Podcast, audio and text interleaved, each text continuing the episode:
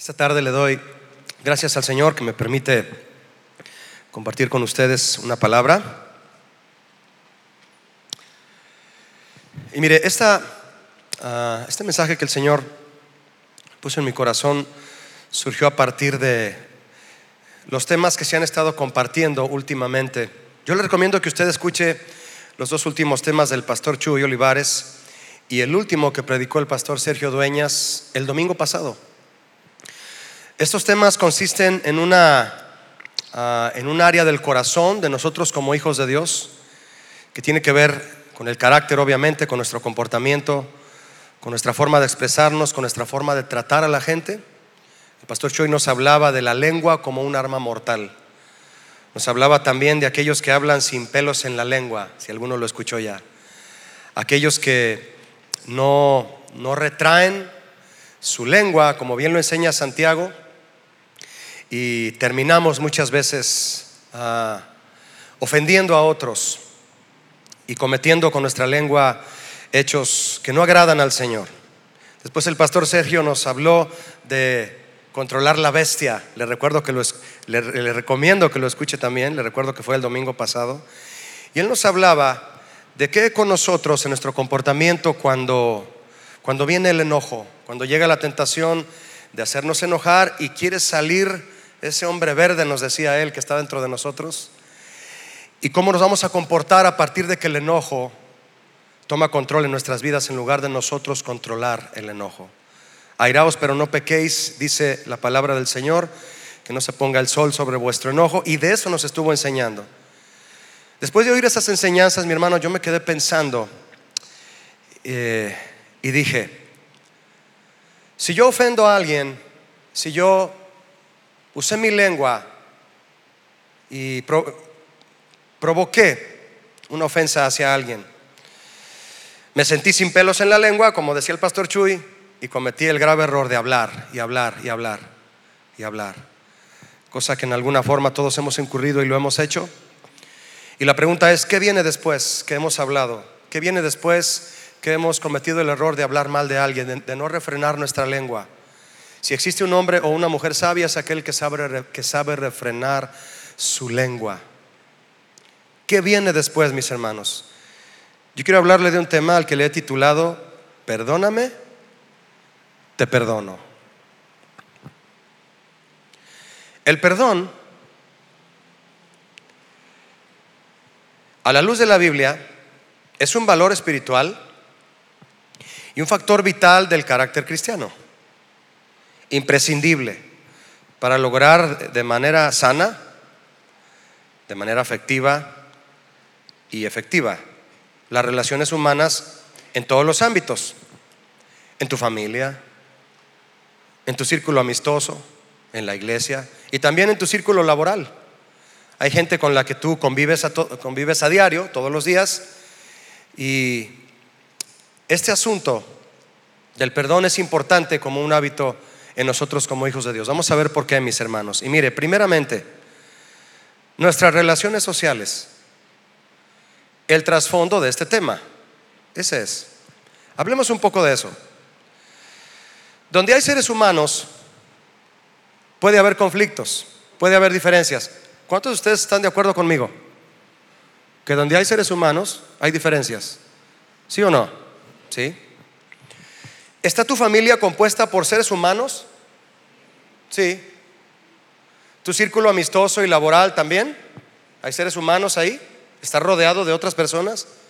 Sí. Entonces es un hecho que habrá diferencias entre los que te rodean y tú. Siempre habrá diferencias. ¿Está de acuerdo?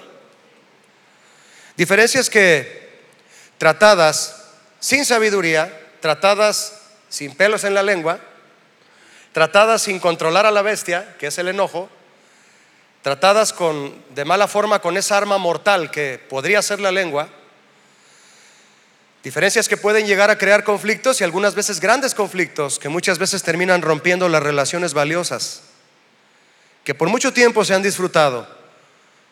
Se rompen relaciones que por mucho tiempo hemos valorado y apreciado y de repente ya no tenemos esa relación amistosa o familiar o laboral nos separamos de esas personas o de esa persona. En un círculo social, cualquiera que sea, como la familia, por ejemplo, el más común de todos, ¿verdad? Porque yo sé que tú te desenvuelves en un círculo de amigos, en un círculo laboral también, tienes compañeros, tienes empleados, tienes patrones, etc. Pero en la familia, como por ejemplo, en ese círculo social, cada miembro es diferente del otro. Lo cual le da diversidad, carisma y carácter a cada familia. No todas las familias son iguales. Y en cada familia no todos los miembros son iguales. No.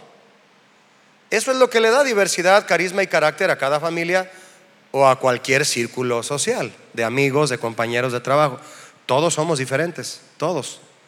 Todos pensamos diferente, tenemos opiniones diferentes, somos diferentes. Y eso le da carisma y carácter a un círculo social, como la familia, por ejemplo. Y al haber diferentes formas de pensar, diferentes formas de opinión y de carácter, como cristianos, ¿qué debemos esperar que suceda? Vuelvo a preguntar, ¿qué debemos esperar que suceda cuando en nuestros círculos sociales, empezando por la familia, hay diferencias? ¿Qué debe ocurrir? Hay muchas cosas que ocurren. A veces cosas muy tristes, muy tensas, cuando hay diferencias. ¿Qué debería de pasar siendo nosotros cristianos? Quiero invitarles, si es tan amable, a que mire conmigo lo que dice Proverbios 27, 17. Estamos hablando, primeramente, de lo que es nuestro círculo social, con quien tú te desenvuelves. ¿Qué pasa ahí, primeramente, para poder entrar al meollo de este tema? Proverbios 27, 17, mire usted lo que dice en la versión que todos conocemos, Reina Valera. Dice, hierro con hierro se aguza. ¿Qué es aguzar? No abusar, aguzar con G. Es afilar, es tallar. Y así el hombre aguza, aguza el rostro de su amigo. La versión Reina Valera del 95 dice, el hierro con hierro se afila y el hombre con el rostro de su amigo. La versión Dios habla hoy dice, el hierro se afila con hierro y el hombre con otro hombre. Y la, versión Julio habla hoy, dice, si quieres ser tratado y llegar a la estatura de Cristo, tiene que haber otras personas a tu alrededor, tratando con tu vida. ¿No has leído esa versión? Este proverbio, mis hermanos, es una alegoría que resalta el beneficio de las relaciones interpersonales. Todos nos relacionamos con otras personas principalmente en la familia, ¿verdad? Bien, hace entonces, repito, el proverbio, eh, hace mención muy importante del beneficio. Hay un beneficio aquí que el proverbio está mencionando. Es el beneficio de las relaciones interpersonales si las ejercemos con inteligencia, despojados de todo egoísmo, dispuestos a ser mejores y a unirnos más con aquellos con quienes nos relacionamos diariamente. Yo no sé si usted tiene como propósito unirse más con aquellos con quienes usted se relaciona diariamente. Muchos optan por alejarse más por diferentes circunstancias. Nosotros debemos buscar cada vez más la unidad. Existe una agudeza mental, es decir, nuestro, nuestra mentalidad, nuestro cerebro se afila, se hace mejor esta agudeza mental surge de estar con gente buena. Y una unión de opiniones puede ayudar a ver las ideas con más claridad, a, refinarlas y convertirlas en razonamientos brillantes. Es importante estar con otras personas e intercambiar ideas y ver si la opinión de aquella persona es mejor que la mía y decir, oye, qué buena idea tuviste. De esto está hablando, entre otras cosas, el proverbio. Para tener más agudeza mental, mis hermanos, esto requiere de compañeros de discusión, que se reten el uno al otro y que estimulen el pensamiento. Personas que se enfoquen en la idea sin inmiscuir sus egos en la discusión. Personas que sepan cómo atacar la idea, pero no atacar a las personas. Es por esto que dos amigos que presentan sus ideas juntos, el uno hacia el otro y viceversa, pueden ayudarse mutuamente para ser más perspicaces. Dos son mejor que uno, dice Eclesiastés. Dos son mejor que uno porque ambos tendrán mejor paga de su trabajo. Porque hay más inteligencia, porque hay más ideas, porque hay intercambio, porque uno le ayuda a mejorar al otro. Uno lo talla al otro como el metal talla al otro metal para que se afile. De eso habla el proverbio, de las relaciones interpersonales. Y al decir dos amigos, cuando le dije dos amigos que presentan sus ideas juntos pueden ayudarse mutuamente para ser mejores, al decir dos amigos yo puedo referirme, usted puede tomarlo como a dos compañeros de trabajo, dos socios, dos hermanos, dos primos, dos cónyuges, marido y mujer. También marido y mujer se afilan uno al otro. Así es, mi hermano. Si, en muchas cosas yo he logrado mejorar, déjeme decirle que es gracias a mi esposa. Dos o más que conviven dispuestos a ser mejores, exponiéndose a las opiniones, discusiones y retos que lejos de separarlos los lleven a una, a una unidad más sólida. Relaciones interpersonales. Relaciones en las que hay oportunidad de intercambiar ideas, opiniones, ser mejores, pero también donde se abre la puerta muchas veces a discusión, a diferencias, a conflictos ¿Y qué va a pasar cuando después del conflicto pudiera surgir una ofensa? Hierro con hierro se aguza y así el hombre aguza o afila el rostro de su amigo. Este proverbio, mis hermanos, es extraído de la idea de fabricar una espada. Fabricar una espada. ¿Qué se necesita para que un metal tome forma y se afile? Se necesita otro metal. Tú no puedes tallar un metal con un pedazo de madera, no le vas a hacer nada. Tiene que ser otro metal. ¿Sabes con qué vas a cortar un diamante? Con otro diamante. Tiene que haber alguien ahí. Tiene que haber una relación. Que le produzca fricción y presión. Fricción y presión. Eso es lo que sucede en las relaciones sociales. Fricción y presión. ¿Y qué sucede? Sale una espada brillante si la espada se deja tallar y presionar. Existen muchas personas que al no haber logrado buenas relaciones sociales o al no haber logrado una buena relación con alguien, ya sea familiar, amistosa o laboral, deciden tener el menor contacto posible con la gente, el menor contacto posible con otras personas para evitar la mayor cantidad posible de fricciones y diferencias. El más doloroso de todos, o la decisión más dolorosa de evitar fricciones y diferencias es, el más doloroso es el divorcio. ¿No? Tú por tu lado y yo por el mío. Ya. Entonces, como le dije, hay muchas personas que al no haber logrado buenas relaciones interpersonales, familiares, amistosas, laborales, deciden tener el menor contacto posible con otras personas. Se van haciendo muy ermitaños. ¿Es ermitaño la palabra? Sí muy solitarios, ya no se relacionan con nadie o con muy pocas personas.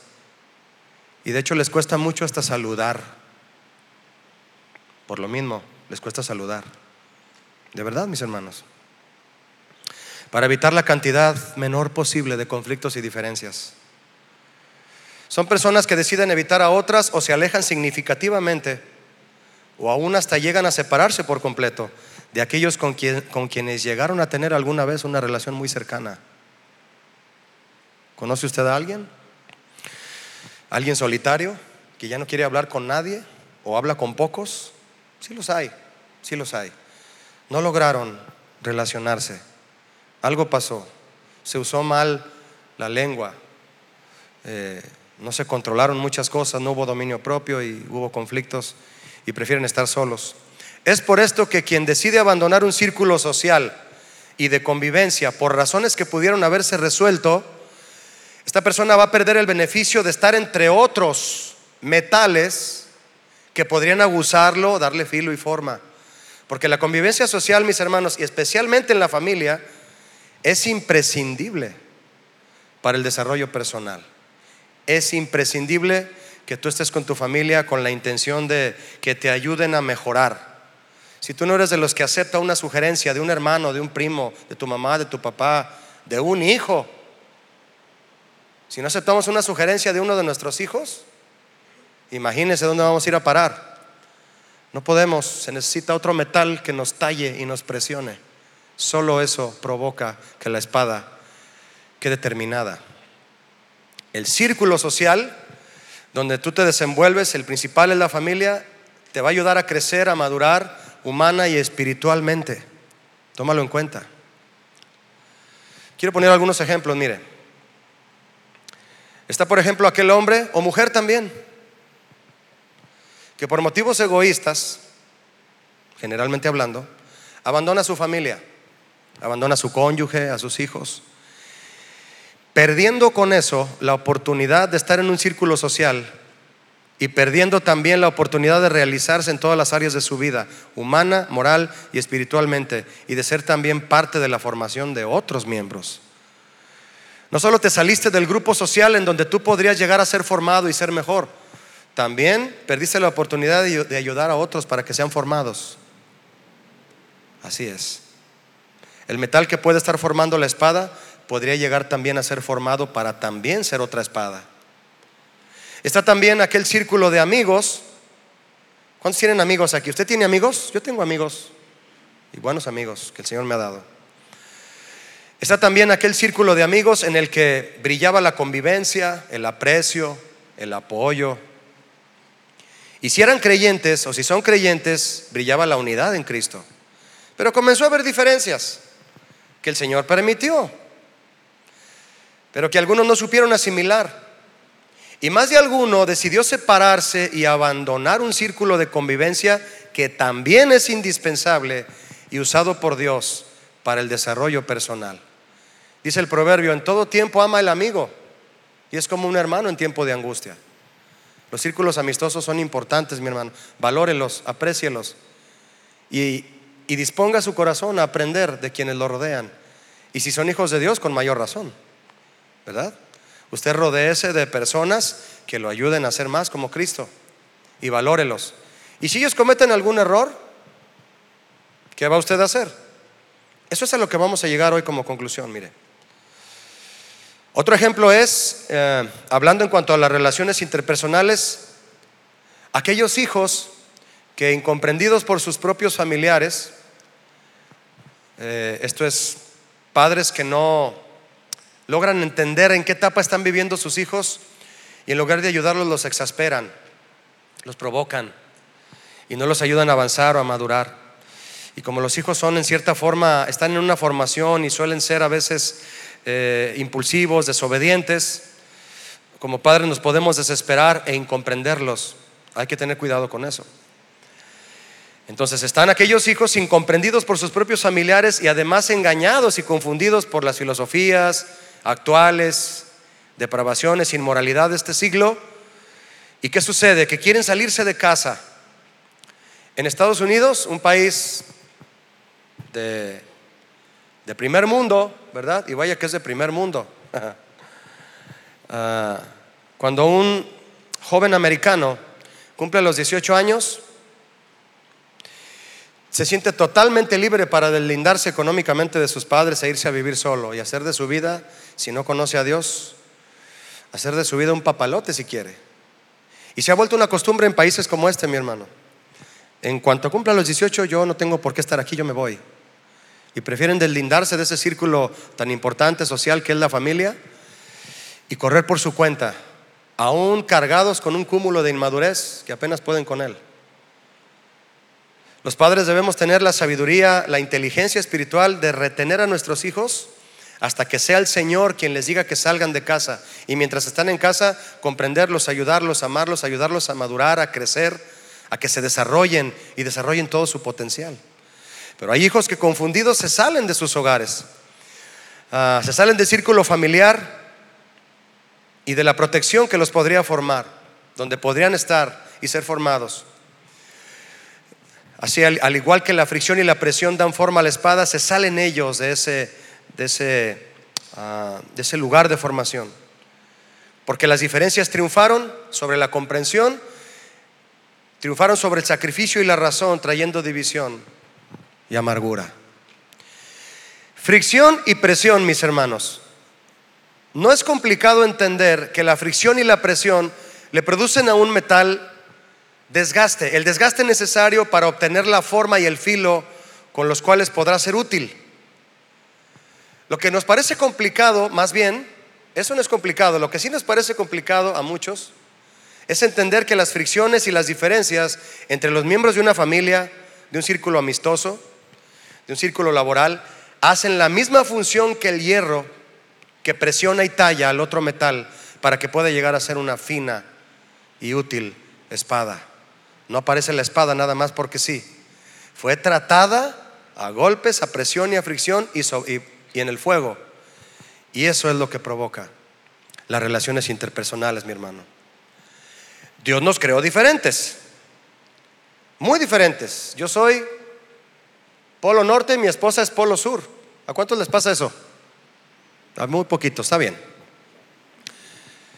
tú puedes tener un amigo que no entiendes cómo son amigos porque en muchas cosas piensa totalmente diferente a ti. Pero allí es donde está escondida una gracia especial que se manifiesta en esa relación que Dios nos permite tener con nuestro cónyuge, con un amigo, con otros familiares, con compañeros de trabajo, aunque somos diferentes. Dios nos creó diferentes para que una vez estando juntos, como amigos, como hermanos, como matrimonio, como familia, nuestras diferencias, lejos de dividirnos, nos abran oportunidades de trato para madurar y forjarnos hacia el carácter de Cristo. Eso es lo que Dios quiere.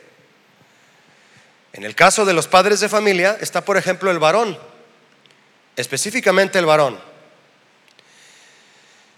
Ah, el varón específicamente, si cada vez que surge una diferencia, le digo al varón, ¿hay varones aquí?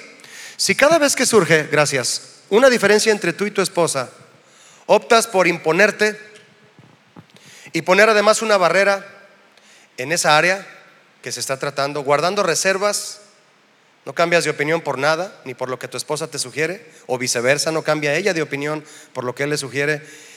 Entonces, esa persona no ha entendido el propósito de las diferencias y las fricciones matrimoniales en este caso. No lo ha entendido. Las cuales, las fricciones y las diferencias, si no las asimilas como esposo o esposa, ni las resuelves tampoco, van a afectar a toda tu familia. A toda la familia. En este mismo caso de los padres de familia, eh, algunas esposas desechan el consejo ah, del respeto a su esposo y del sometimiento a él. Se salen del propósito de Dios y en algunos casos, aprovechándose de su influencia sobre los hijos, los ponen en contra de su propio padre. Es donde usamos la lengua con propósitos equivocados. Las fricciones entonces, mi hermano, después de hablarle de, en este pequeño paréntesis de las relaciones interpersonales, las fricciones pueden causar conflictos. Las fricciones pueden causar y llegan a causar conflictos. Yo le pregunto, ¿es esto común en tu familia? ¿Cuántos dicen que sí? Anímese y dígame que sí. No me eche mentiras. ¿Es esto común en la familia? Sí. ¿Los conflictos? Sí. Mientras haya diferencias, surgirán conflictos. La pregunta es, ¿qué viene después de un conflicto? ¿Enojo? ¿Ira? gritos, eh, maldiciones, malicia y amargura en la relación familiar, tal como lo enseña Efesios 4:31, todo esto. Las diferencias, mi hermano, pueden causar conflictos y los conflictos pueden causar ofensas. ¿Y qué vendrá después de la ofensa? Orgullo, barreras, te dejo de hablar, egoísmo, violencia, separación. Con todo esto, el corazón de los miembros de un círculo social, de aquel círculo social en el que tú vives, te desarrollas y disfrutas, por todo esto se puede contaminar y entra en riesgo de romperse. ¿Cuántos de ustedes saben que la humedad daña las paredes de tu casa? Y ahora que va a llover, le recomiendo impermeabilizar ya, ¿eh? No está tan barato, pero hay que hacerlo, ¿verdad? Y es trabajo importante. Ah, yo recuerdo cuando mi padre, cuando yo estaba eh, joven y bello, yo recuerdo cuando él me decía, mira, me ponía a hacer cosas en la casa y entre las más importantes que él me, me enseñaba a hacer era quitar la humedad de las paredes donde había salitre.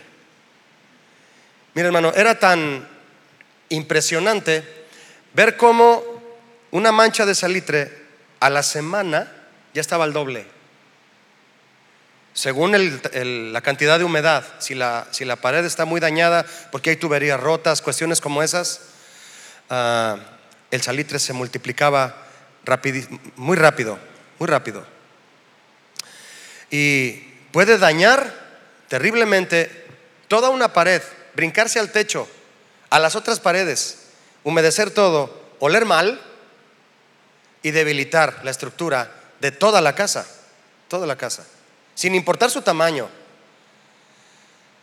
Cada año trae consigo, ¿no? Una temporada de lluvias y toda casa que no se impermeabiliza, el agua se minará en su estructura lentamente hasta debilitarla y muchas veces hasta hacerla caer.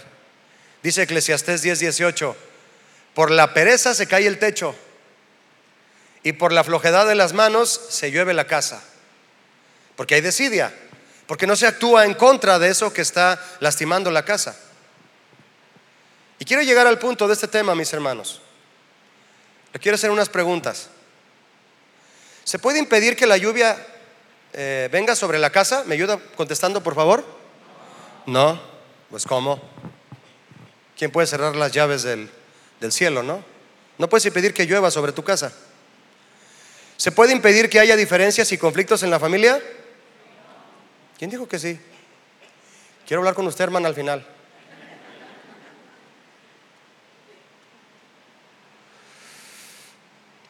¿Se puede impedir que haya diferencias y conflictos en la familia? Eh, no. Vamos a ser objetivos, ¿verdad?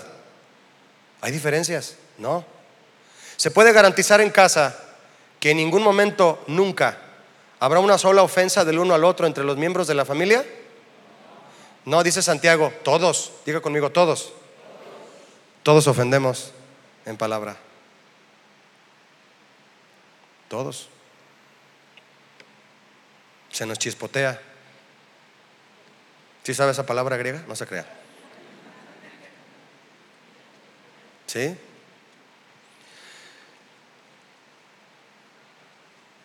No podemos garantizarlo. No podemos garantizar que en la familia o en el círculo social donde tú te desenvuelves deje totalmente de haber diferencias, conflictos y posibles ofensas. A veces hasta con una mirada ofendemos a la gente, ¿sabía usted? ¿Sí o no? Con una mirada, tú vas en la calle y el que se te metió, el hermanito que viene a casa de oración a prisa y se te metió, no, no se crea y, tú ibas en tu carril a buena velocidad y tuviste que frenarte y te asustó porque casi chocas y tu esposa casi se pega en el tablero, se va maquillando y se pega en el tablero, ¿verdad? Y tú le echas una cara al que está al lado. De eso nos habló el pastor Sergio, de controlar la bestia. Le recomiendo que lo oiga, ¿eh? Y tú volteas al que, al que está en el carro y le echas una mirada así como de, Dios te bendiga, hermano, ¿verdad? Qué perfectos seríamos si no ofendiéramos nunca, ¿verdad? Pero la pregunta es, mi hermano, ¿qué pasa cuando lo hacemos? ¿Qué pasa cuando no hay pelos en la lengua? ¿Qué pasa cuando la lengua se convierte en un arma mortal? ¿Qué pasa cuando ya no pudimos controlar la bestia, el enojo, y sale el Hulk? ¿Qué pasa? ¿O qué va a pasar cuando ya brotó ahí? Como nos decía el pastor Chava Pardo ayer en matrimonios. ¿Qué pasa cuando aventaste esa palabra que no querías, pero se te salió y quisieras alcanzarla y volvértela a comer? Esa que le aventaste a tu esposa o a un amigo o a alguien que no querías ofender, pero terminamos haciéndolo. No podemos evitar que llueva, pero podemos evitar que el agua se mine, debilite y destruya la casa. Sí podemos hacerlo. Mire, cada vez que se ensucian los platos hay que lavarlos. ¿Cada cuándo? Diga conmigo, siempre. Vamos a establecer una palabra clave. Cada vez que se ensucian los platos hay que lavarlos. Cada vez que se ensucia la ropa hay que lavarla. Por cierto, se lava en casa. Cada vez que se ensucia el piso hay que trapearlo. Cada vez que te ensucias tú hay que bañarse. Amén. Cada temporada de lluvias se debe impermeabilizar la casa. Siempre. Cada vez que surge un conflicto que haya generado malos entendidos, tristeza, ofensa y daño, ¿qué es lo que hay que hacer siempre? Fíjese lo que algunos me contestaron primero. Perdonar. No está mal, ¿eh? Pero quiero acentuar algo aquí, mis hermanos. Lo primero que pensamos es lo que pensamos primero es perdonar. Nunca pensamos primero en pedir perdón. Porque siempre el ofendido soy yo. ¿Qué hay que hacer cuando hay un conflicto y una ofensa, hermano? Yo perdono. Está bien, está bien. No está mal, ¿verdad que no está mal? Pero, ¿qué va primero?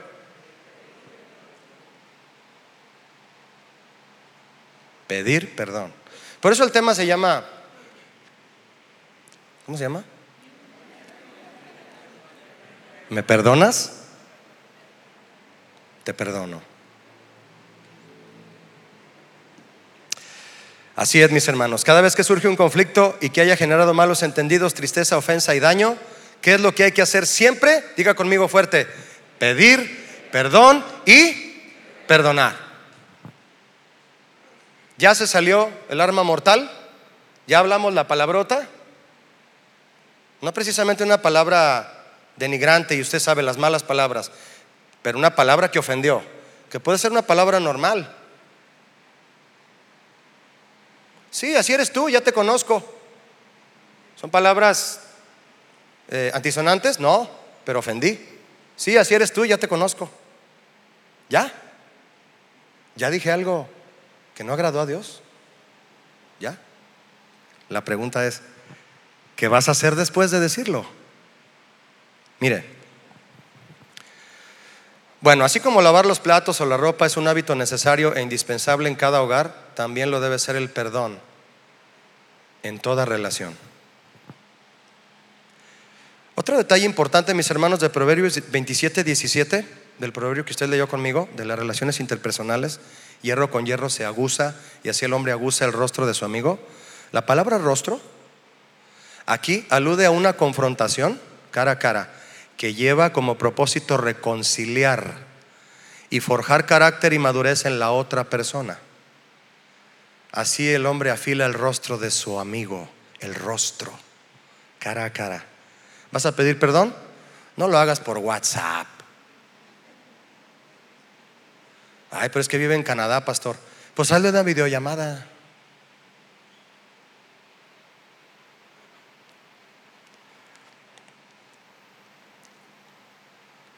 Y así el hombre aguza el rostro de su amigo. Uno de los grandes retos en la relación, las relaciones interpersonales, usted ya sabe cuáles, amistosas, laborales, familiares, matrimoniales. Uno de los grandes retos, perdóneme, en estas relaciones es que más allá de ser familias, círculos sociales formados por padres e hijos, lleguemos a ser también amigos al nivel que Cristo lo habló. Amigos como Cristo en ese nivel, no de amigos de amiguis, amigos como Cristo, tomando cada quien por supuesto el lugar que le corresponde en la familia, en la voluntad de Dios. Para Jesús, además de María su madre, sus discípulos eran su familia. ¿Y a qué grado llegó su relación con ellos de Jesús? ¿A qué grado llegó? Se mostró como su más grande amigo al dar su vida por ellos. ¿Cuántos son discípulos de Jesús? Porque esto es para ti, para mí, también. ¿Cuántos lo toman? No hay mayor amor que este. Que el que da su vida por sus discípulos, dijo. No, lo dijo por sus amigos. Es Juan, si quieren verlo en la pantalla, Juan 15, 13. No hay mayor amor que este. Que el que da su vida por sus amigos. Yo te pregunto, varón, ¿tu, ¿tu esposa es tu amiga? ¿O es una de tus amigas?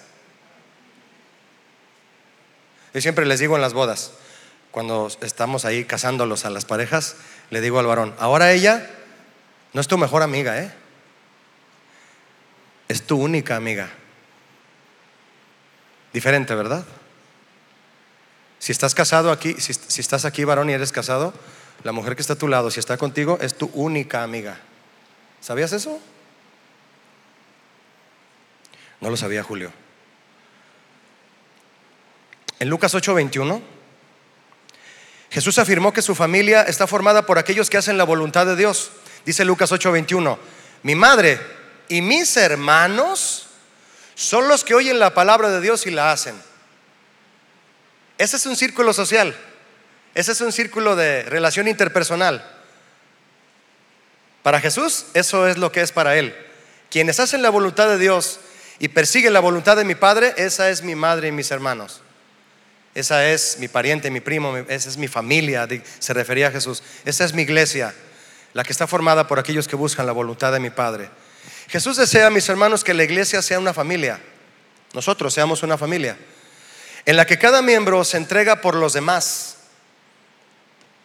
Cuando tú vas a hacer el mandado de casa y traes una bolsa de arroz para traerlo a las despensas, tú estás compartiendo de amor y vida a otros que lo necesitan en la iglesia. Eso es muy bonito, ¿verdad? Y ya, ya son años compartiendo las despensas y eso es una muestra pequeña e importante, ¿verdad? De cómo es que damos la vida por los demás o parte de nuestra vida porque nos importa. Entonces, la iglesia es una familia en la que cada miembro se entrega por los demás, al igual que Jesús lo hace por sus hermanos y amigos. Y que ese principio de entrega se practique en cada familia en particular de la iglesia. Es decir, que no solo sea en la iglesia, obviamente, sino en cada familia de la iglesia. Es decir, que cada miembro de la familia busque ser amigo de los demás miembros.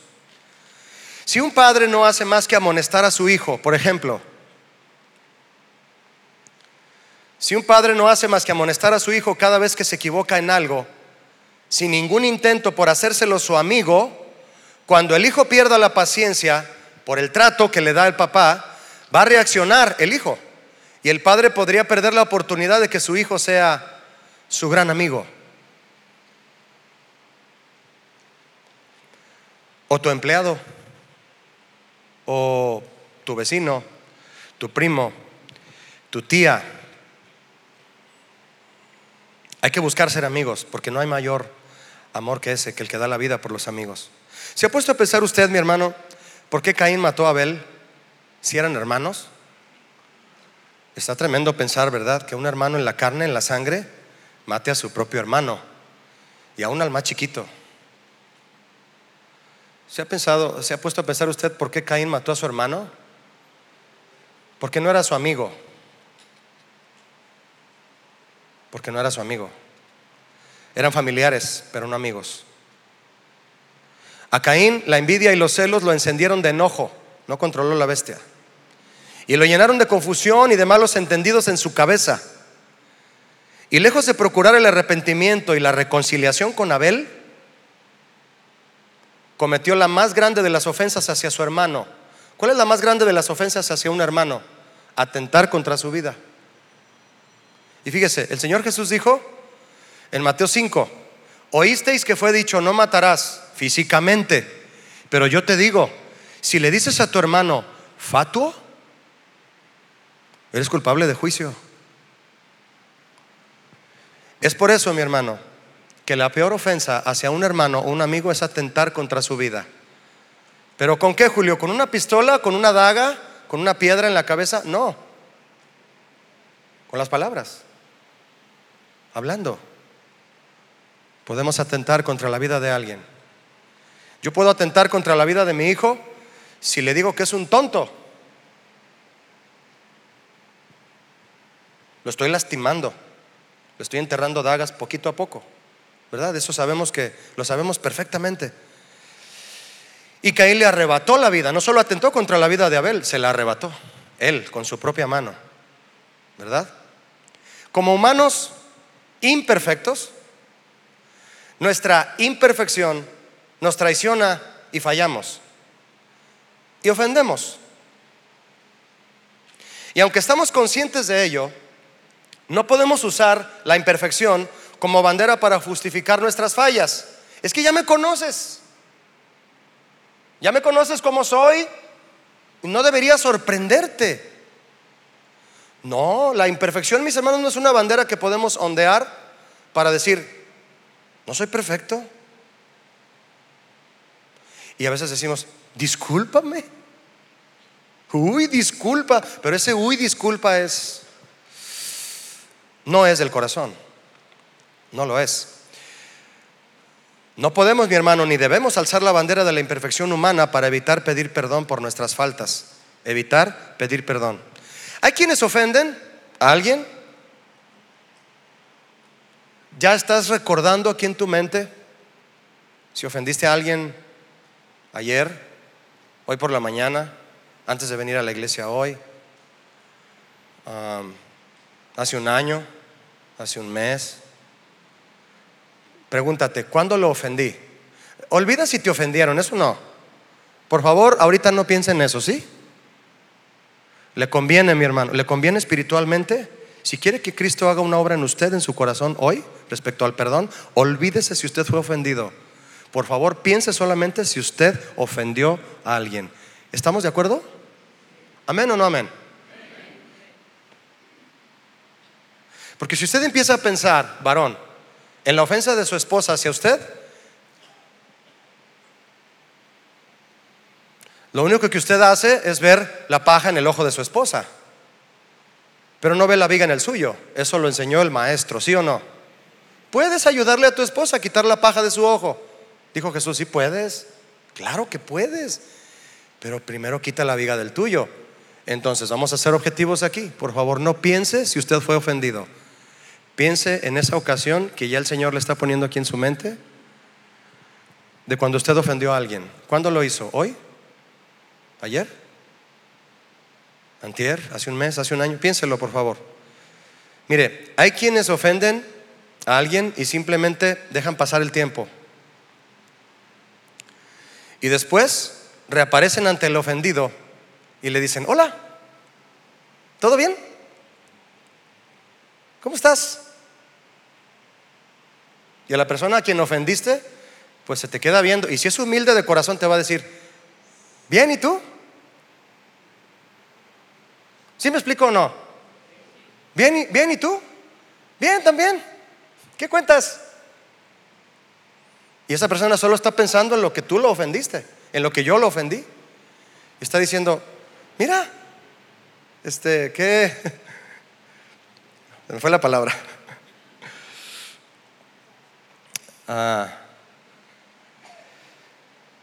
Mucha gente ofende y simplemente deja pasar el tiempo y después reaparecen ante el ofendido diciendo, ¿todo bien? ¿Qué pasó? ¿Estás bien? ¿Ya? Dicen que el tiempo lo cura todo. ¿Será? Creo que no todo. ¿Cómo piensa usted, mi hermano? ¿El tiempo cura las ofensas que usted le hizo a aquella persona? ¿Qué piensa usted? Yo pienso que no. Por la orden que Dios nos da en su palabra. Lo vamos a ver ahorita. Dice Romanos 3:23 que por causa del pecado todos, diga conmigo, todos, todos decimos todos, amén, yo también, todos, todos. Todos estamos destituidos de la gloria de Dios. ¿Cuántos? Todos. Bien, ahora escucha esto, mi hermano. Si por nuestro pecado no tenemos acceso a la gloria de Dios, sino al infierno, que es a donde van los pecadores, ahí nos corresponde ir, entonces ese pequeño problemita de que nos iremos al infierno por haber ofendido a Dios con nuestro pecado, ¿cómo se va a arreglar? ¿Cómo se va a arreglar? ¿Nos vamos a ir al infierno por pecadores? ¿Nos lo merecemos? Sí. ¿Cómo se va a arreglar ese problema? ¿O cómo se arregló pues? El Señor va a decir desde su trono que el tiempo lo arregle. ¿Me ofendiste con tu pecado? ¿Y no quieres venir a pedir perdón? Estás pensando, el Señor se tranquiliza, mañana, mañana ya derrama su bendición sobre mí. Mañana el Señor ya me ve bien y hoy le fallé y A él se le olvida. Sí, sí se le olvida.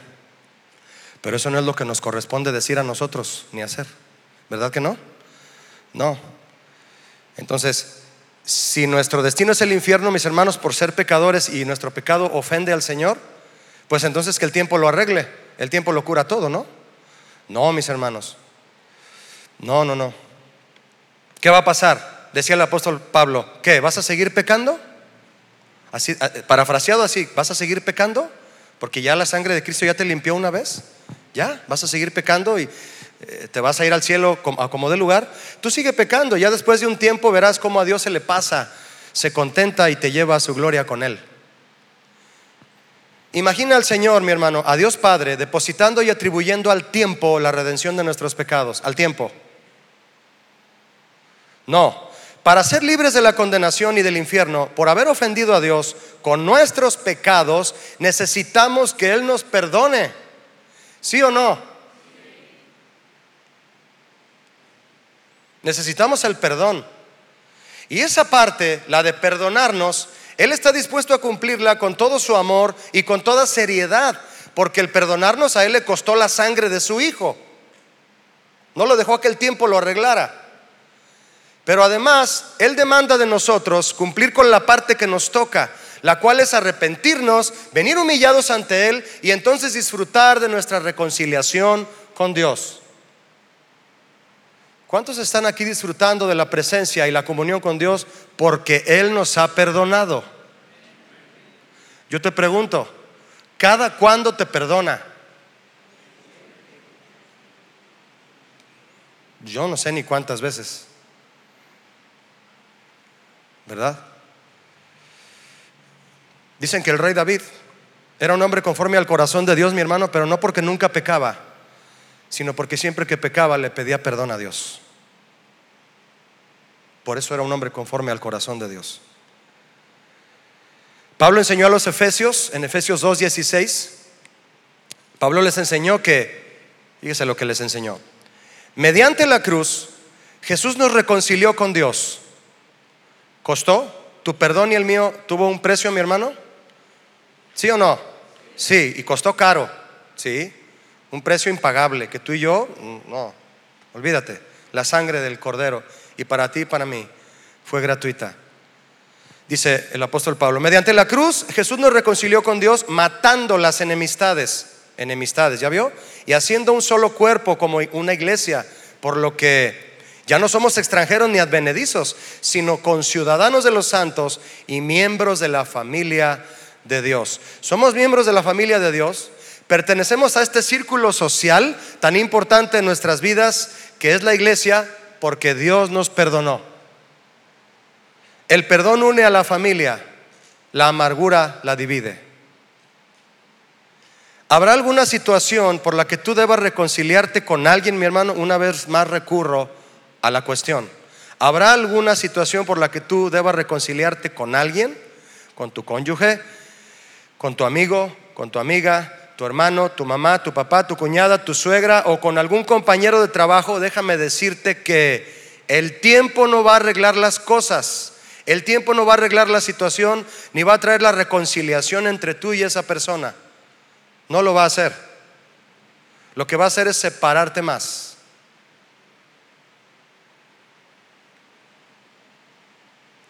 Para que haya reconciliación es necesario el perdón. Y para obtener el perdón hay que pedirlo. Y para pedirlo hay que humillarse. A todos les gusta la idea de la reconciliación. Uy, qué bonito sería si nos volviéramos a hablar toda la familia, los 40 que somos. A todos les gusta la idea de la reconciliación, pero no a todos les gusta la idea de la humillación. No a todos. A todos añoramos, ay, si yo volviera a poder volver a hablar con mi padre, poder volver a hablar con aquel primo que yo quería tanto en mi infancia. Pero algo sucedió y nos dividimos. Y fue puro orgullo. Y más mío. ¿Cómo, ¿Cómo añoro poder volver a estar unido con mi primo y traerlo a la iglesia? Pero no me decido a ir y pedirle perdón. Y no me decido y no me decido. Pues es que él fue el que me ofendió, Julio. Pues así, déjate, así déjalo entonces. Como él fue el que te ofendió. Tú eres, el, tú eres el que añora la reconciliación, pero él fue el que te ofendió. Él no viene y tú sí tienes ganas de ir, pero él fue el que te ofendió. No, pues entonces no vayas. Porque tú nomás tienes disposición a perdonar. A pedir perdón no. Perdonar, el que quiera mi perdón, yo se lo otorgo, Julio. Yo puedo otorgar mi perdón a cuantas personas me lo pidan. Pero yo pedir perdón,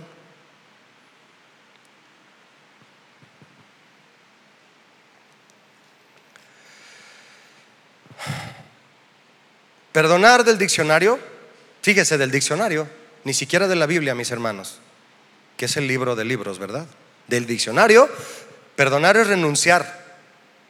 Renunciar a obtener satisfacción o venganza de una ofensa recibida. No guardando resentimiento ni rencor. O también es conceder la absolución de una pena. Es eximir a alguien de una obligación, es decir, no me debes nada, no me ofendiste nada. Y si tú ya perdonaste a esa persona que te ofendió, bien por ti, Dios te va a bendecir. Si esa persona no viene a pedirte perdón a ti, pues mal por él. Pero tú haz lo que corresponda. Y si lo que te corresponde hoy, mi hermano, es pedir perdón, hay que ir. Hay que ir. Usted me respondió que lavar los platos es cosa de todos los días, ¿sí o no? Usted se comprometió. Ay, nomás al responderte eso, Julio, ya me comprometí con lo del perdón. Sí, fíjese. Lo comprometí. ¿Has calculado, mi hermano, el valor que Dios le dio a tu vida al perdonar todas tus faltas? ¿Cuánto valor le dio Dios a tu vida al decirte te perdono? ¿Todo eso me perdona, Señor? Sí. ¿Quieres seguir adelante a partir de este, de este día siguiéndome a mí, honrando a tu esposa y a tus hijos o a tu esposo, según el caso, a tus familiares, a tus amigos. ¿Quieres seguir detrás de mí honrándolos y honrándome a mí? Sí, yo te perdono. Ese es el amor de Dios, mis hermanos. ¿Sabes cuánto valor le dio a tu vida eso y a la mía? Es incalculable. El perdón de Dios, mis hermanos, le dio valor a nuestra vida. Cuando nosotros perdonamos a alguien o le pedimos perdón, le estamos dando valor a la persona. Valoramos más la persona que el orgullo que nos dolió la ofensa. ¿Sabes que las personas son más valiosas que las ofensas? Tú no tienes por qué dejar de hablarle a una persona que te ofendió. Si sabes que cometió un error verbal, tienes que decir, sí, me sentí mal cuando lo dijo, pero no, es mi amigo, es mi esposa, es mi esposo, ese no es él. No controló a la bestia en ese momento y se acabó. Le voy a ayudar a que la controle. Pero hay, unos, hay algunos que con, con la simple ofensa ponen a la persona. No, mis hermanos. Dios le dio valor a tu vida y a la mía cuando nos perdonó. ¿Cuánto vale tu vida delante de Dios? La sangre de Jesús, porque esa fue, ese fue el pago por el cual tú y yo fuimos perdonados. ¿Cuánto le dan gracias al Dios, al Señor por eso? Al Señor por eso. Así es. Entre nosotros Debemos darnos ese mismo valor el uno, el uno al otro, practicando entre nosotros el hábito de pedir perdón y perdonar nuestras faltas. No dejes las cosas al que el tiempo las arregle. Eso es una falacia. No llegues con una cara con alguien que ofendiste a decirle, ¿cómo estás? No, llega agachado y dile, oye, vengo a hablar contigo. Te ofendí. Y mal, y feo, y fuerte. No tienes idea de cómo se van, a abrir los cielos encima de ti cuando tú lo hagas, mi hermano. Ha dejado de llover en tu vida y tu terreno donde has sembrado semilla no da fruto porque no pides perdón. Y tu tierra está seca, está árida y te sientes solo y con los labios partidos porque no, porque el perdón no forma parte de tu vida. Lo que mantiene seca tu vida y ahí en soledad y no le hablas a nadie es la amargura. Al practicar el perdón, mis hermanos, entre nosotros, entre tú y tu familia, tu esposa, tu esposo, tus hijos, tus compañeros de todos, todos, lo que hagas que estuvo mal, ve y pide perdón. Al practicarlo, practicamos algo que Dios practica con nosotros a diario. Mire, mi hermano, Dios nos perdona aunque no se lo pidamos. ¿Sí o no? ¿Usted ha sentido el perdón de Dios y ni siquiera se lo pidió? Entonces nosotros, ¿por qué no pedimos perdón? A la gente que amamos. Y déjeme decirle, que nos ama a nosotros.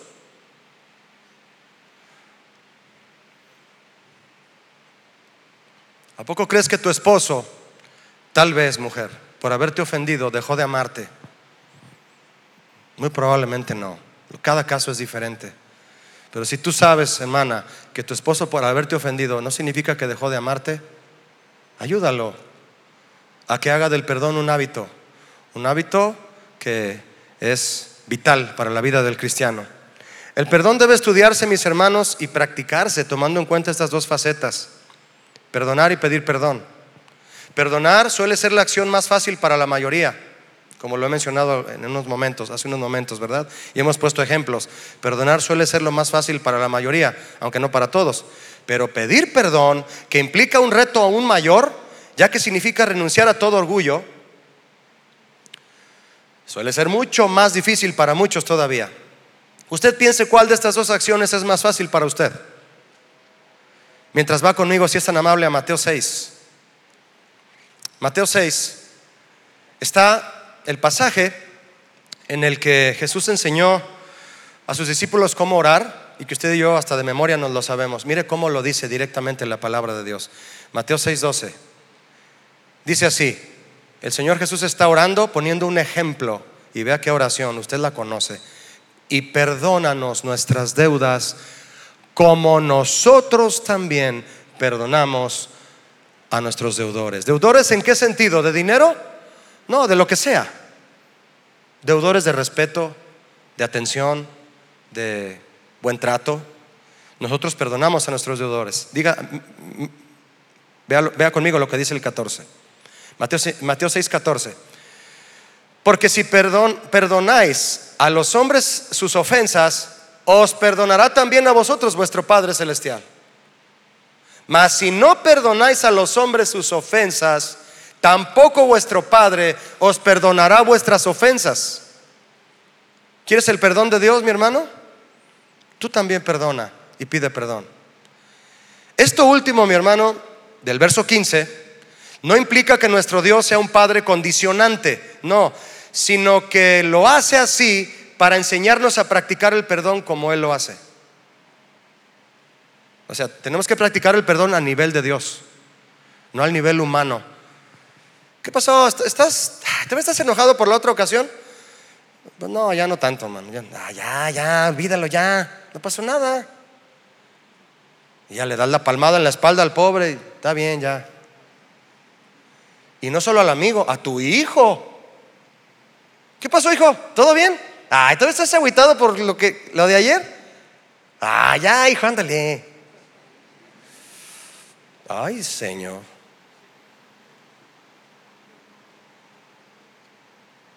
Pero no llegas y le dices, hijo, te hice sentir mal, ¿verdad?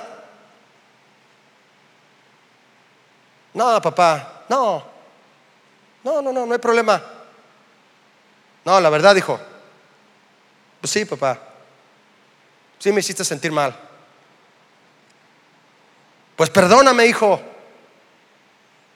Eso que hablé, quisiera regresarlo a mis entrañas. Como bien lo dijo el pastor Chuy y Sergio Dueñas, y que no hubiera salido nunca. ¿Verdad, mis hermanos? Pero, ¿no es acaso la mejor de las soluciones? La solución bíblica para esas situaciones, mi hermano, que tú llegues con esa persona amada por ti, porque sí lo amas, pero el orgullo no te deja demostrárselo. Y le digas, perdóname. Porque si no el Padre, cuando le pidamos perdón al Padre va a decir, porque el Padre es un Padre justo. ¿Cuántos dicen amén a eso? Hay justicia en el corazón del Padre. Perdonar, mis hermanos, en este pasaje es del griego afiemi, que es terminar revertir y entregar. Ahí muere, como decimos los mexicanos. Ahí muere, así es. Perdonar es ya, me lo olvidé, ya, ya, ya, ya, ya, ya. ¿Qué sucede cuando el perdón no es un hábito? ¿Qué sucede, mis hermanos? Pablo hablando a los efesios lo que significa la nueva vida en Cristo. Les advierte del peligro latente que existe cuando se actúa sobre la base del viejo hombre, ¿verdad? O de la bestia. Retomando costumbres pasadas para nuestro diario vivir actual, lo cual corresponde solo a aquellos que no conocen a Cristo. Efesios 4:25, si gusta acompañarme, lo leo rápidamente, dice, por lo cual, desechando la mentira, hablad verdad cada uno con su prójimo. ¿Quién es tu prójimo? Quien sea, tu hijo, tu esposa, tu primo, quien sea. Hablad verdad cada uno con su prójimo, porque somos miembros los unos de los otros. Y les dice en el verso 31 de Efesios 4, quítense de vosotros toda amargura, enojo, ira, gritería, maledicencia y toda malicia. Mire mi hermano, el perdón debe ser un hábito, ya sea pedirlo u otorgarlo, cada vez que haya habido ofensa. Es pan de cada día para las relaciones sanas. Pero ¿qué resulta de hacer a un lado el arrepentimiento, la reflexión y el perdón en nuestras relaciones diarias? ¿Qué va a resultar? Va a surgir la amargura. Y la amargura no te va a dejar ir a pedir perdón. Te va a atorar y te va a amarrar con cadenas y te va a decir, tú aquí te quedas, tú no le pides perdón a nadie. Eso se llama, esa cadena se llama amargura. Hebreos 12:15 dice lo siguiente, Hebreos 12:15. Dice así la palabra de Dios. Mirad bien, ¿qué es ese mirad bien, mis hermanos? Toma cuidado, pon atención, abre los ojos, escucha por favor. Eso significa ese mirad bien. Mirad bien, escucha, no sea que alguno deje de alcanzar la gracia de Dios. Mis hermanos, le quiero preguntar, ¿qué es la gracia de Dios? ¿No es acaso el perdón de Dios? ¿No? ¿Sí o no? Sí. Si tú vas y le pides perdón, te va a perdonar por gracia, porque no lo merecemos, eso es gracia. Y dice Pablo, no sea que alguno, el escritor de los hebreos, perdóneme, porque no se sabe quién es. No sea que alguno deje de alcanzar la gracia de Dios que brotando alguna raíz de amargura os estorbe, ¿verdad que estorba? Ata, detiene de ir a pedir perdón y por ella muchos sean contaminados. Sí, sí, porque hay gente que tú ofendiste y que no es cristiana. Entonces, ellos no les pasa por aquí por la cabeza venir contigo y arreglar las cosas. El que está más consciente de arreglar las cosas eres tú porque eres un hijo de Dios. Entonces, por la amargura anidada en el corazón que te impide ir a pedir perdón, como aquella persona no va a venir a hacerlo, lo estás contaminando. Lo estás contaminando, estás evitando una reconciliación que inclusive lo podría traer a la vida cristiana. Y cuidado con eso, mis hermanos, porque Dios podría pedirnos cuentas de eso. Déjeme decirle que sí. Es por eso que el apóstol Pablo dice, en lo que respecta a todos ustedes, deben estar en paz con todos los hombres, con todos. ¿Qué significa esa responsabilidad, mis hermanos? Que debes de estar en paz con todos. Que vayamos y pidamos perdón a quien sea necesario. Pero hace 20 años que me pasó eso con esa persona, Julio. ¿Y todavía vive? Sí. ¿Sale? Mañana, después de comer. Vas y lo buscas. Nadie dice amén. ¿Por qué no me apoyan, hermanos? Van a ver, ¿eh? Mire, dejar de alcanzar la gracia de Dios es vivir sin procurar el perdón de Dios. ¿Quién vive así? Dígame quién vive así. Dejar de alcanzar la gracia de Dios es vivir sin procurar el perdón de Dios. Por favor. Y eso es debido a que la amargura le estorba al arrepentimiento y a la reflexión. No te dejan arrepentirte y reflexionar en lo que sucedió para humillarte delante de Dios.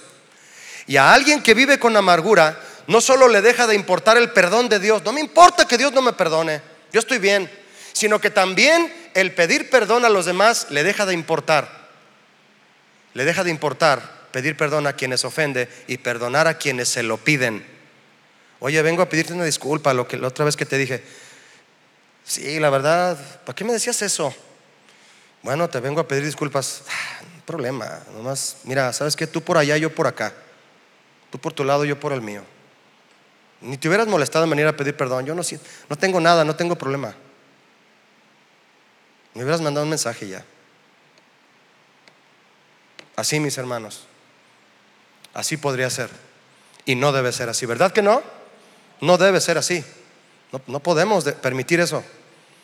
La amargura impide que te arrepientas y te humilles para poder darle valor a las personas a las que debes de ir a pedir perdón y, perdonar a las que vienen contigo a que los perdones. Debe de haber una reacción en ti, como la reacción que Dios tiene para ti y para conmigo. ¿Vienes a pedirme perdón? A mí ya se me había olvidado. Claro que te perdono, no pasa nada. No, eres mi amigo. Es más, te invito a comer. Una cosa así, mi hermano, con la que tú demuestras que realmente has renunciado y como significa la palabra afiemi, perdón, que es entregar, entregar. La amargura causada por conflictos no resueltos, por la ausencia de humildad y arrepentimiento, no solo obstruye las buenas relaciones, sino que contamina a quienes nos rodean. Así es. Pablo enseñó a los efesios la solución a la amargura diciéndoles lo siguiente en Efesios 4:32, si gusta todavía leerlo conmigo, Efesios 4:32. Repito, Pablo enseñó a los efesios la solución a la amargura diciéndoles lo siguiente, les dice, antes, antes, sed benignos unos con otros, misericordiosos. ¿Qué dice mi hermano? Perdonándoos unos a otros, como Dios también os perdonó a vosotros en Cristo. Mis hermanos, el perdón es el antídoto para el veneno de la amargura. ¿Te mordió una viuda negra? ¿Te mordió un alacrán? ¿Qué haces? Corres a la cruz verde, ¿no? Ya está listo el antídoto para la mordedura de viuda negra o de alacrán, ¿verdad? Todavía no está listo el de la violinista, ¿verdad? La araña violinista, es un veneno tremendísimo, ¿no? Pues eso puede lograr la amargura si nos descuidamos. Tú sabes que hay un antídoto para una mordedura de piquete de alacrán, pero si no vas en dos días o en, cuánto tiempo, si hay alguien aquí que me lo pudiera decir, si no vas y te inyectas el antídoto en, no sé, dos horas, vas a empezar a, sentirte entumido y a dejar de respirar. Eso hace la amargura. Pero muchos no se dan cuenta y podrían destapar sus vías respiratorias a gusto si corren hacia aquella persona a decirle, ¿me perdonas?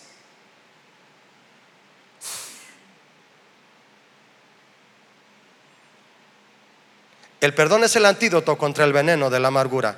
Todos, mi hermano, dice Santiago 3.2. Lo repito conmigo otra vez, hace ratito usted me ayudó, dígalo. Todos, dice Santiago 3.2, todos ofendemos. Y dice el versículo, ¿me ayuda lo que dice? Muchas veces. ¿Sí dice eso? ¿La versión Reina Valera 60? Diga conmigo, muchas veces. Sí.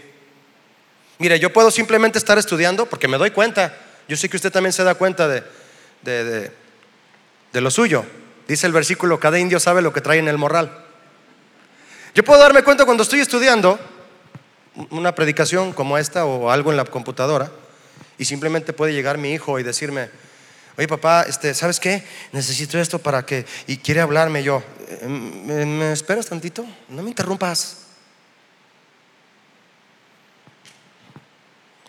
A veces en cuanto lo he hecho, cada vez trato de hacerlo menos, mi hermano, porque así lo dice la Biblia, no me justifica, pero así lo dice y me arrepiento.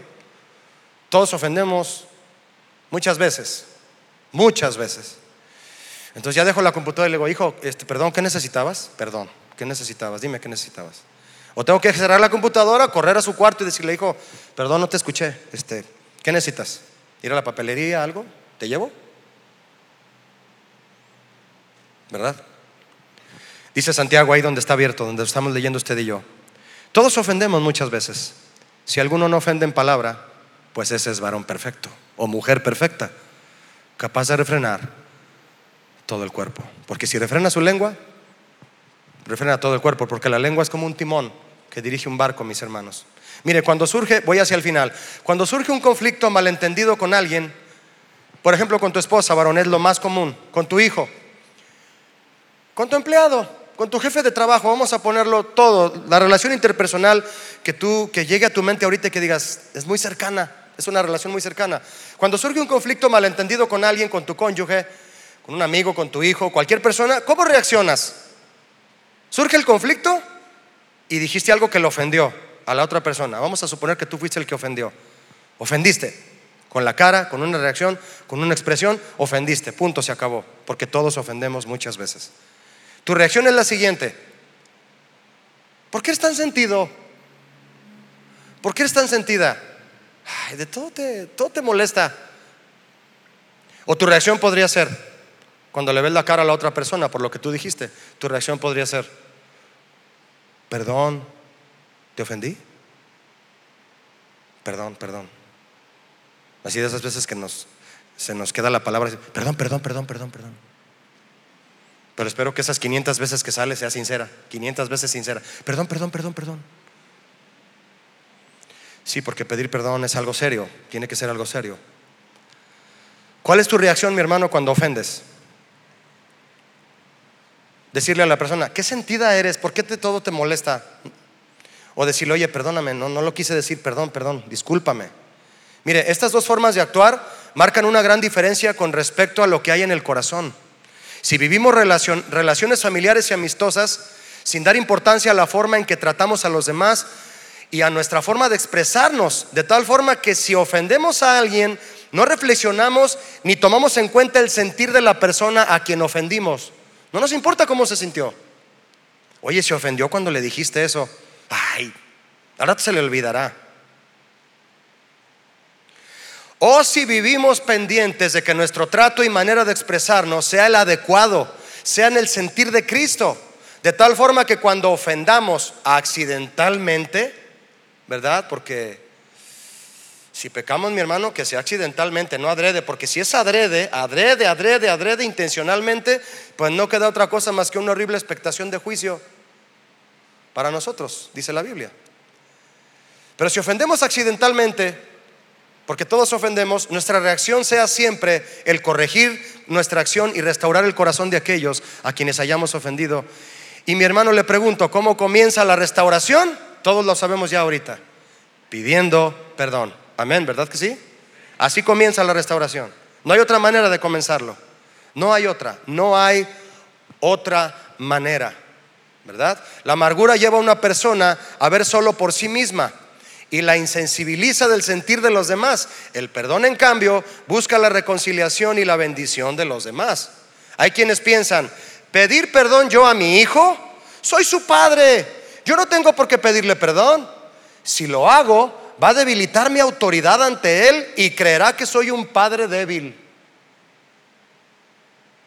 Cuando yo te digo esto, mi hermano, si piensas así, Va a pasar todo lo contrario si le pides perdón a tu hijo. Exactamente va a pasar todo lo contrario que te acabo de decir aquí. En realidad, un padre que pide perdón a su hijo, como un ejemplo de cualquier otro caso, si lo ha ofendido, su autoridad se fortalecerá cuando le pida perdón. Su hijo aprenderá el valor del perdón por el carácter de Cristo reflejado en su padre y el padre vivirá con la admiración, el amor y el respeto de su hijo. Y este principio estará siempre sin importar la edad de ambos. Ah, sí, porque ya tengo 54 años. Mi papá tendría, si él viviera, él tendría 85. Y si yo llego a ofender a mi padre a los 85 años porque tal vez estaría viejito, si viviera y estuviera enfermo, eh, tal vez yo sería uno de esos hijos impacientes que, ándele papá, ayúdeme, se me hace tarde, lo tengo que llevar al asilo. ¿Verdad? Y esas impaciencias con los papás ancianos, ¿verdad? Que ofenden y ofenden y el papá ya, no hace otra cosa más que quedarse callado, porque como el hijo es el que, el que le paga el asilo, la manutención, lo lleva y lo trae al médico, el papá callado. Entonces, como yo lo atiendo y ya tengo 54 años y él 85, ya vivimos toda una vida, ya recorrimos, ya tenemos una edad avanzada, ¿para qué le pido perdón? Nos olvidamos de un hábito muy importante, mis hermanos. Si tú tomas el hábito de pedir disculpas o perdón cada vez que sabes, sabes, Dios te habla y lo hace, ¿verdad que lo hace? Y te dice, eso que acabas de decir o hiciste o cómo te comportaste estuvo mal. Y, tú te, te paras bien y le dices a tu papá de 85 años y tú tienes 54, papá, ¿me perdona? Él va a voltear, tal vez temblando así, ancianito, y te va a decir, ¿por qué, hijo? Yo ya soy un viejo, yo que tengo que perdonarte, tú me ayudas, tú me mantienes, tú me llevas para acá y para allá. No, hijo, no, no, yo. No, sí, papá, sí, sí necesito su perdón, porque usted todavía es mi papá. ¿O no, mis hermanos? ¿O el mandamiento de honrar a tu padre y a tu madre es hasta cierta edad? Le pregunto. No. Honra a tu padre y a tu madre. Le voy a agregar algo. Hasta que Dios se los lleve. Y si no se los ha llevado y los has ofendido, ¿sale? Papá, ¿cómo está? ¿O no te oye bien? Es que no oye bien, Julio, ya no oye bien. No importa. Dios sí te va a oír cuando lo hagas. ¿O no, mis hermanos? Casos de la vida real. Que todos los cristianos tenemos, que se nos presentan a diario y que hay que echar mano de todos, todos y todas las, las virtudes, todos los valores y las virtudes cristianas. Así es. Hay quienes después de haber sido ofendidos muchas veces por algún amigo, hermano, familiar cristiano, han llegado a decir, ya me cansé de perdonar, Julio. Pedro le preguntó eso a Jesús. ¿Se acuerda? ¿Hasta cuántas veces voy a perdonar a, mi hermano, Señor? ¿Hasta siete veces? Como que tenía, era de mecha corta Pedro, ¿verdad? ¿Hasta cuándo voy a aguantar a Felipe, Señor? ¿Hasta cuándo voy a aguantar a Natanael? A Juan, a los Boanerges. Son unos hijos del trueno. ¿Hasta cuándo los voy a aguantar, Señor? Y Jesús le dijo, ¿qué te parece 490 ah, veces por persona? Ahí te lo dejo. 490 veces por cada persona. Vas a perdonar a cada persona en el mundo. 490. 70 veces 7. Es decir, no lo dejes de perdonar. ¿Quiere usted saber, mi hermano, un límite para saber hasta cuándo usted debe de dejar de perdonar a una persona? El límite es cuando Dios lo deje de perdonar a usted. Pero pastor, mi esposo ha cometido adulterio varias veces y viene a pedirme perdón y lo he perdonado, pero me acaba de confesar ayer que volvió a hacerlo. ¿Qué hago? Yo le diría, hermana, perdónelo otra vez y comience a orar para que Dios le diga su voluntad de lo que usted debe de hacer. ¿Verdad que sí? ¿Sí me expliqué? Perdónelo, pero pregúntele a Dios qué es lo que debe de hacer, ya en la práctica, si Él no deja de hacerlo. Eso ya entra en un ámbito importante, ¿no lo cree? Pero perdonar es perdonar, mis hermanos. Olvidar. Cuesta y muchísimo. A Cristo le costó su vida. Así es.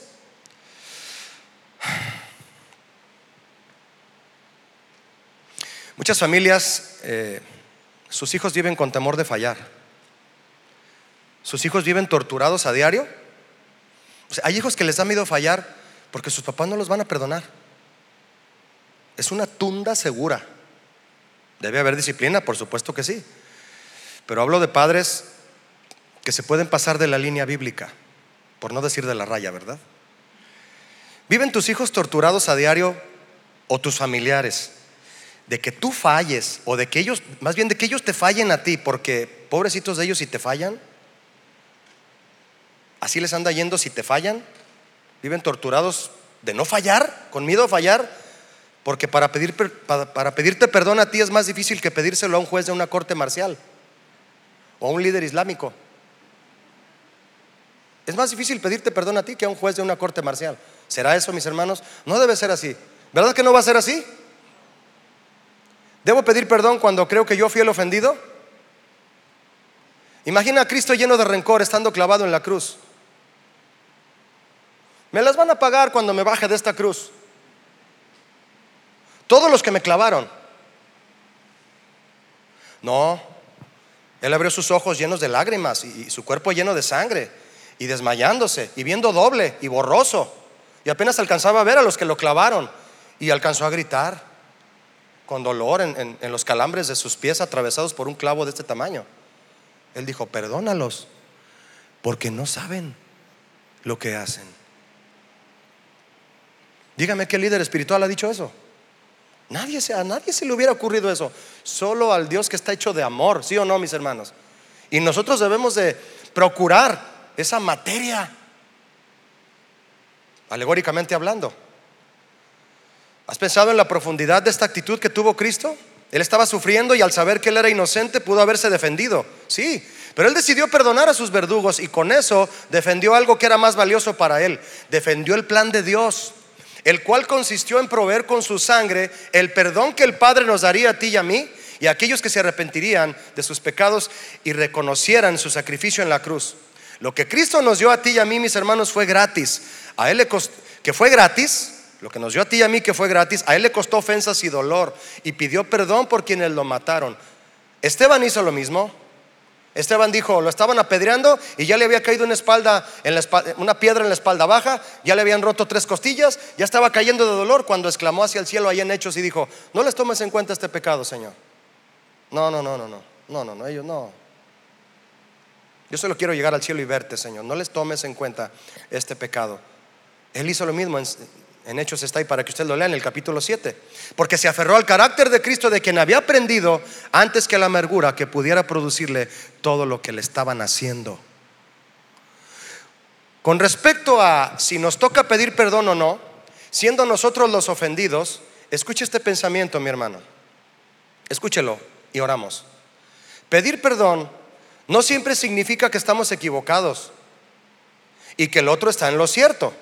Simplemente significa que valoramos una relación mucho más que a nuestro ego. Amén. Nosotros fuimos quienes ofendimos a Dios y sin embargo fue Él quien salió a buscarnos para darnos el perdón. ¿Dónde estás? Allá hundido en el pecado. Pues te voy a ir a buscar. ¿Por qué, Señor? ¿Por qué saliste a buscarme hundido en el pecado? Porque te quiero perdonar. Ese es amor ese es el verdadero amor, mis hermanos. Dios siempre toma la iniciativa. ¿Sí o no toma la iniciativa siempre el Señor? Pues usted y yo ahora debemos de tomarla. Y si nos corresponde ir y tomar la iniciativa y pedir perdón, hay que ir a hacerlo. Y cuando vayas a, allá con la persona y también la persona te pida perdón, por favor no le vayas a decir, le vayas a dar la mano y le vayas a decir, borrón y cuenta nueva.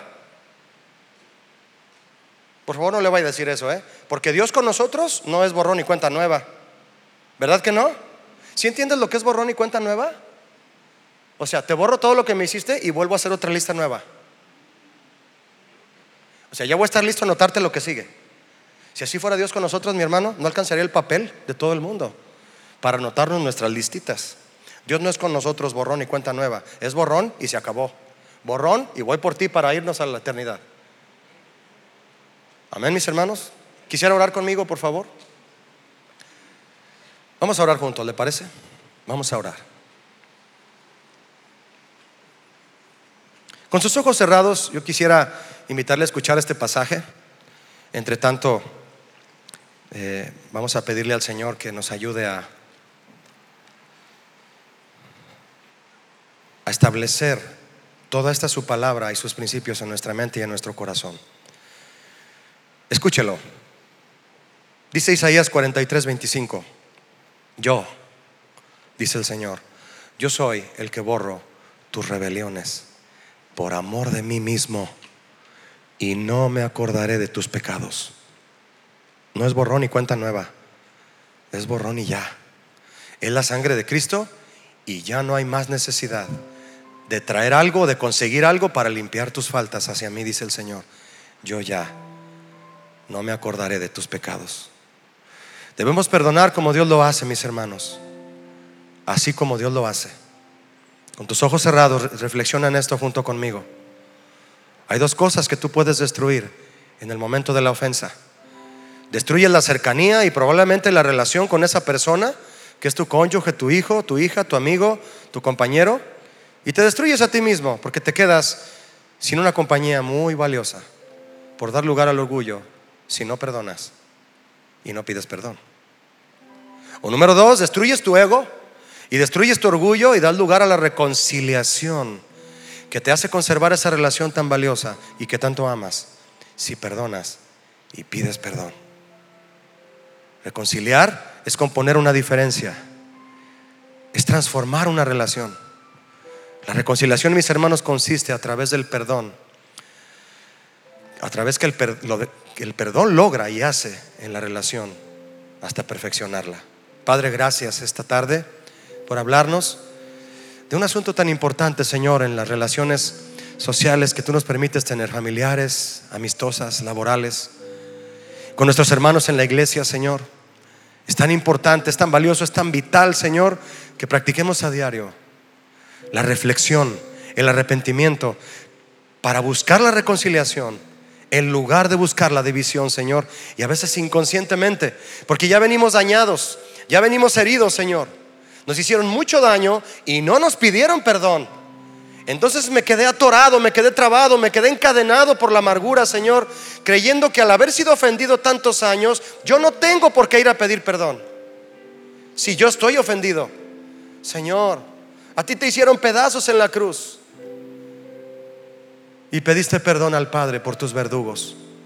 Perdóname, Señor, si en esta tarde yo he querido traer mi ofrenda aquí a tu altar, recordándome que hay una persona ofendida por mí.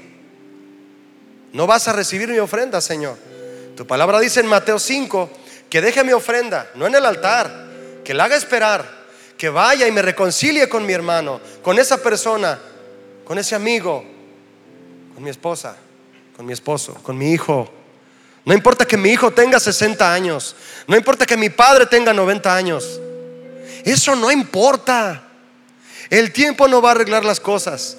Lo que importa es ir a pedir perdón y sentir ese, ese, refrigerio, ese aire que pasa por mi, eh, mi, sistema respiratorio y que me hace respirar la vida, la, la calma, la tranquilidad, la alegría, el gozo de haber sido perdonado y de perdonar al que me lo pida. Con gusto lo haré, Señor.